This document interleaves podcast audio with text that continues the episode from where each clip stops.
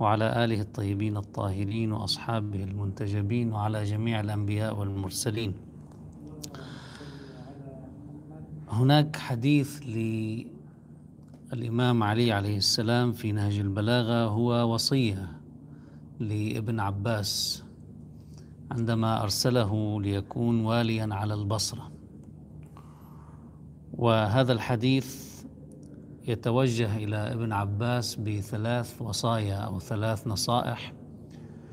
و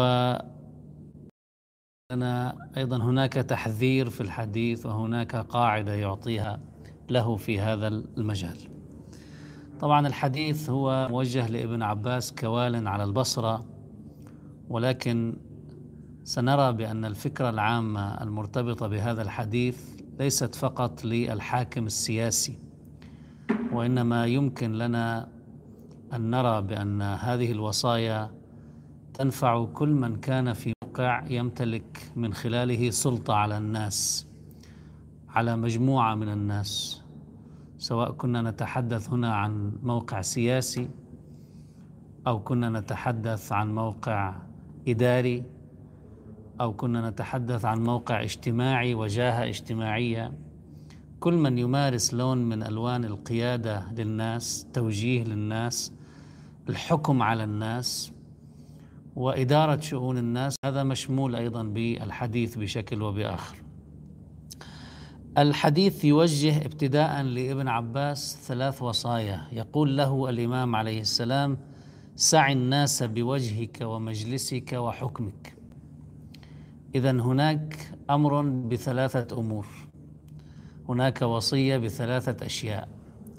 أن يسع الحاكم الجديد الناس بوجهه ويمكن أن نطلق على ذلك بالتواصل الإيجابي مع الناس. أن يسع الناس بمجلسه يمكن أن نعبر عن ذلك بسياسة الباب المفتوح والتواصل المباشر مع الجماهير أو مع القاعدة. وأن يسع الناس بحكمه بمعنى أن يسعهم من خلال العدل الذي يطبقه عليهم. كيف يمكن لنا أن نفهم هذه الوصايا؟ لماذا يوصي الإمام ابن عباس بهذه السعات الثلاث إذا صح التعبير؟ في الواقع نحن نعرف بأن صاحب أي موقع سلطة خصوصا الحاكم السياسي أو من هم في مواقع التأثير على الناس في المواقع الإدارية هؤلاء لهم هيبة عند الناس. الناس عادة تحذر من صاحب الموقع تخاف تقلق. السياسي هو يدير شؤون الرعية والناس وبالتالي مصائر الناس بيده بقراراته بأحكامه. أيضا الإداري الذي هو في موقع عمل مؤسسة معينة عمل تجاري بحت يجد الموظف العادي بأن هذا الإداري يتحكم بمصيره. بمصيره هو وبمصير من يتعلق به من أسرته وما إلى ذلك. وبالتالي بمستوى من المستويات العلاقة بين القاعدة وبين من هو في موقع السلطة والقيادة ايا كانت هي علاقة فيها محفزات القلق على الأقل التوجس الخوف حتى على المصير. الهيبة بمعنى من المعاني. أيضا هي جزء من علاقة الحاكم بالرعية علاقة من هو في الموقع الإداري بالمرؤوسين وما إلى ذلك من هو في الموقع الاجتماعي أيضا المتصدر بالناس الموجودين في ذلك الموقع. هيبة الحاكم موقع الحاكم عادة مرتبط بشعور الناس عادة بعدم الطمأنينة بالقلق. وبالتالي كأن الإمام عليه السلام يريد أن يؤكد على ابن عباس عندما أرسله إلى البصرة ليكون حاكما أن على الحاكم أن يقوم بدور أن يطمئن الناس. وهذا لابد له من خلق لابد له من ممارسة لابد له من إجراء ولا يحصل فقط بالكلام. كثير من الناس السياسيين وغيرهم يخطبون خطابات رنانة. في مسألة سعة قلوبهم وأنهم يحبون كل الناس وأنهم يستمعون إلى أصوات الجماهير وأنهم تخفق قلوبهم بمشاعر وأنات المستضعفين. نجد ذلك في الخطابات. لكن عندما يأتي الأمر إلى الممارسة العملية من من هؤلاء القيادات من فعلا يمارس هذا اللون من الخلق الذي يوجد نوعا من الطمأنينة وينزع القلق والخوف والتوجس من قلوب الناس. الإمام يريد أن يؤكد على مبدأ أساسي وهي أن على الحاكم أن يقوم هو بالإجراءات. الموضوع لا يلقى على الناس لأن الناس بطبيعتها هي محصور اهتمامها بمستوى من مستويات شؤونها وحاجاتها الذي هو خائف على معيشته من المدير العام للمؤسسة أو من القائد أو من الوزير أو ما إلى ذلك. هذا بطبيعة الحال هو همه ذلك. لا يطلب منه أن يوسع آفاقه وهذا يحتاج إلى وقت. يعني يحتاج إلى كسر حتى كثير من القيود. عادة القاعدة إذا ما أريد لها أن تكسر هيبة الحاكم تكسرها بطريقة حتى عشوائية وبالتالي قد يختل النظام أيضا. نريد أن نحافظ على النظام من جهة وبنفس الوقت نريد أن يطمئن الناس إلى الحاكم من جهة. أن يبقى لدى الناس شعور بهيبة الحاكم من جهة لكن أن يطمئنوا من جهة أخرى. الإمام يحدد ثلاثة أمور. يقول سع الناس بوجهك بمعنى أن يكون لديك سعة الوجه وكنايه عن البشر كناية عن التقاسيم تقاسيم الوجه التي تنبئ عما في القلب حقيقة.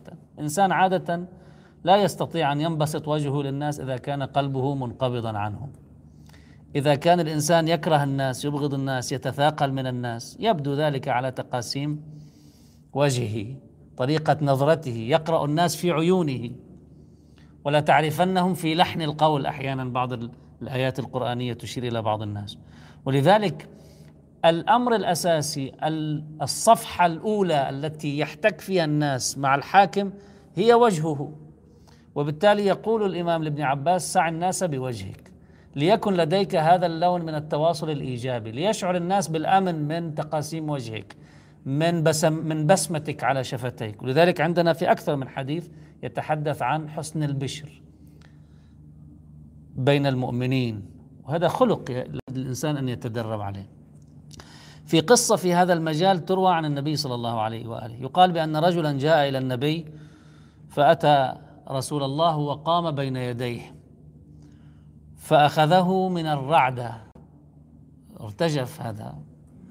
وهو معتاد على أنه لديه صورة عن الحاكم لديه صورة عن القائد لديه صورة عن الخليفة. وبذلك ارتعد هو خاف. النبي طمأنه وهنا شاهد أساسي. الحاكم هو الذي يقوم بإزالة الفاصلة النفسية بينه وبين الجماهير. لذلك النبي أقبل عليه فقال رسول الله هون عليك. فإني لست بملك. أنت في صورة بذهنك عمن هو في موقع القيادة. أنا لست بملك. إنما أنا ابن امرأة من قريش كانت تأكل القديد. القديد هو اللحم المجفف. كناية عن بساطة العيش. يعني ليست من هؤلاء اللاتي يفرش لهن الولائم. الإمام علي عليه السلام أيضا هو يعرف أنهم ينظرون إلى الحاكم نظرة فيها الكثير من توجس وخوف البطش ربما. وبالتالي الإنسان لا بيعود ينتقد لا بيعود يسأل لا بيعود يوجه لا بيعود أيضا يعبر عن رأيه أمام الحاكم.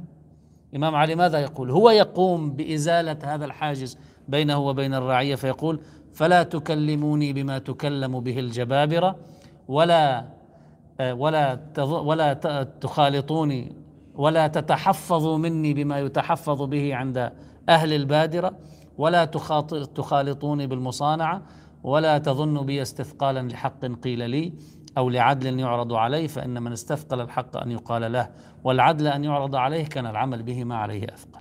ولذلك هذا لون من الإجراءات الأساسية التي لابد للحاكم أو هو من هو في الموقع الاعلى أن يقوم بها. في رواية عن النبي صلى الله عليه وآله إنكم لا تسعوا الناس بأموالكم. قديش بدك تعطي الناس؟ قديش بدك تعطي علاوات للموظفين؟ لن تسع الناس إلا بقلبك. إنكم لن تسعوا الناس بأموالكم فسعوهم أو فلقوهم بطلاقة الوجه وحسن البشر. اذا هذا الأمر الأول. الأمر الثاني أو الوصية الثانية هي سياسة الباب المفتوح. سع الناس بمجلسك أيضا. بمعنى أن لا يكون هناك حاجز بين القائد وبين الجماهير بين السياسي بين من هو في الموقع لا ومن هم في الموقع الأدنى. هؤلاء متأثرون بطبيعتهم بحكمه. أصلا حكم الحاكم وقيادة القائد وإدارة المدير يظهر أثرها أين؟ على الناس الذين يعملون معه على الرعية على الجماهير. سياسة الباب المفتوح لابد أن تكون أساسا من أسس الحكم من أسس القيادة والإدارة. لماذا؟ لسببين. السبب الأول أن الحاكم يكون له منفذ مباشر على الجماهير. لا يكتفي فقط بالتقارير التي تصله. ونحن نعرف عادة أنه عندما تتعقد شؤون السلطة الناس الذين يعملون مع القائد الأساس الأعلى مثلا قد يكون بكثير من الأحيان هؤلاء الناس من أهواء شتى. لديهم تصورات لديهم مخاوف لديهم تجارب حتى. تجربة من هو في الموقع الأعلى تكون أوسع عادة. أفق الذي ينظر به إلى القضايا أوسع. ما يحذرونه هم ويعتبرونه ربما خطرا على آه، الإدارة أو المؤسسة أو الحكم أو ما إلى ذلك. هو يراه أمر عادي. يمكن أن يتحمل. نتيجة التجربة الأوسع والأعمق التي لديه. ولذلك أحيانا يحل من هو في الموقع الأعلى بعض المشكلات بما لا يحلها من هم في الأطر الوسطى من العمل نفسه. مع أن هؤلاء آه، قد يكونون بنفس المستوى من الإخلاص للعمل والرسالية وما إلى ذلك. لكن أحيانا يرى القائد الأعلى ما لا يراه من هم أدنى منه بطبيعة الحال. الاتصال المباشر بالجماهير يسمح بإيجاد منفذ على هؤلاء. وهذا الأمر له ألوان شتى أشكال شتى. يمكن أحيانا الإنسان آه، طبعا يفتح الباب ولو يوم بالأسبوع أحيانا من دون مواعيد يلتقي الناس. هذا قد ينفع وقد يكون أمامه عقبات خصوصا بالأجواء الأمنية أمامه عقبات. لكن التواصل المباشر مع الجماهير عبر ربما الاستماع إلى وسائل الإعلام. وطبعا ضمان حرية أن تعبر الناس عن آرائه. سياسة الباب المفتوح تجاه الرسائل التي تصل إليه الشكاوى التي ربما ترفع إليه. وهو لديه مفتاحها بما لا يملك ربما الجسم الإداري مفاتيحه بهذا المجال. فيكون له اتصال مباشر مع الجماهير. ينقل عن الإمام الخميني رضوان الله عليه أنه كان كثير الاستماع إلى نشرات الأخبار من إذاعات شتى. لماذا؟ لكي يعرف ما يجري حتى من دون التقارير وهي تصله تقارير بطبيعة الحال. لكن يكون لديه أكثر من منفذ على آه، على الواقع. ولذلك أكثر القيادات نجاحا سماحة السيد فضل الله كان كذلك. وأذكر كنا في بعض الأحيان نتضايق على الغداء وعلى الفطور وعلى العشاء. استماع إلى نشرات الأخبار من هذه الإذاعة وتلك الإذاعة بحيث يرصد المعلومة الواحدة من زوايا شتى. لماذا؟ لكي يكون لديه دقة أكثر في مقاربة الواقع.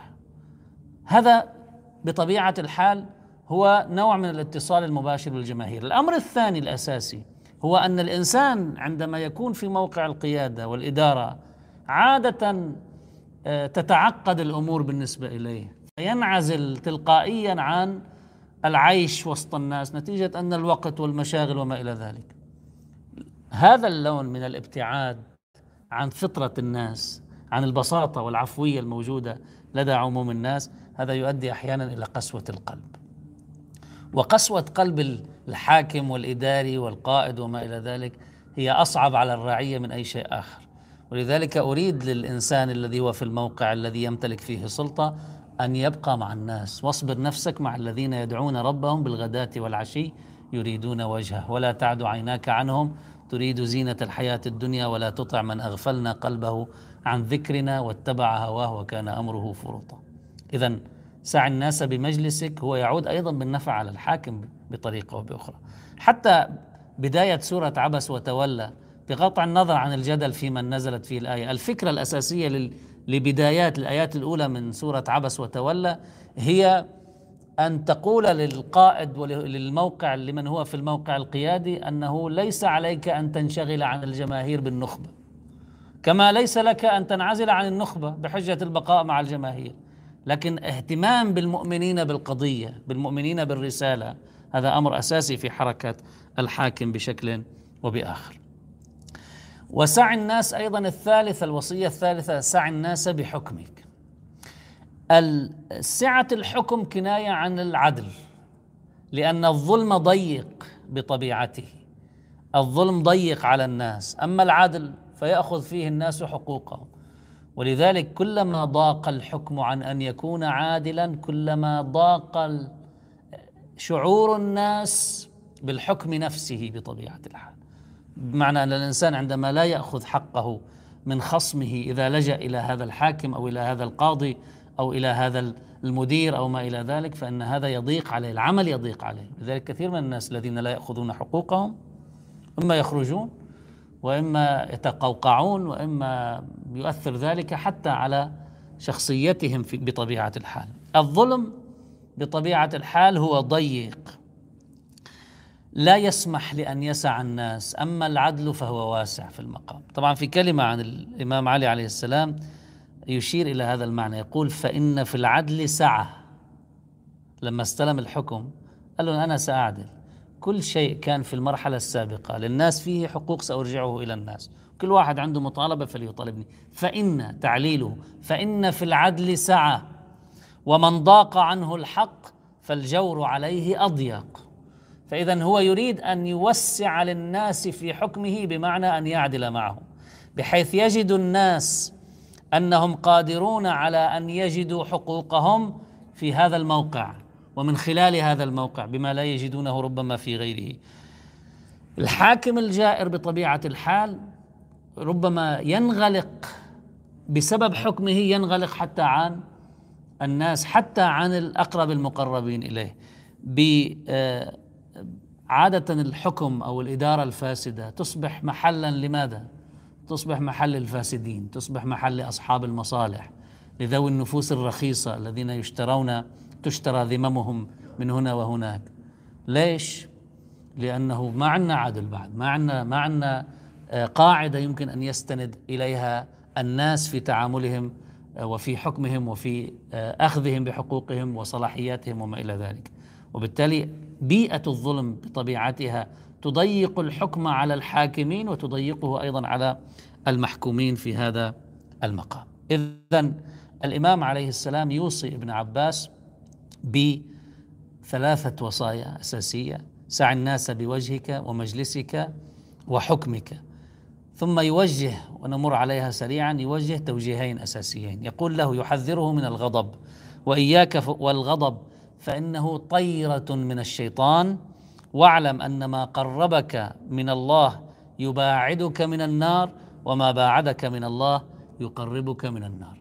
الغضب هو مخل بأي عمل إداري لأن الغضب عادة طيرة من الشيطان. في بعض الروايات جمرة من الشيطان في بعض الروايات أنه فيه طرف من الجنون.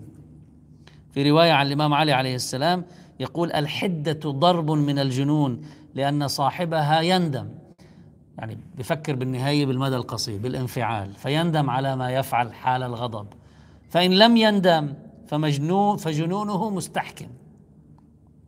طيب إذا الحاكم قسى قلبه وكان يتصرف على هواه يغضب يقتل النفس المحترمة يعتدي على العرض الحرام يسرق المال ينهب المال الحرام إذا هذا ويقسو قلبه هذا جنونه مستحكم.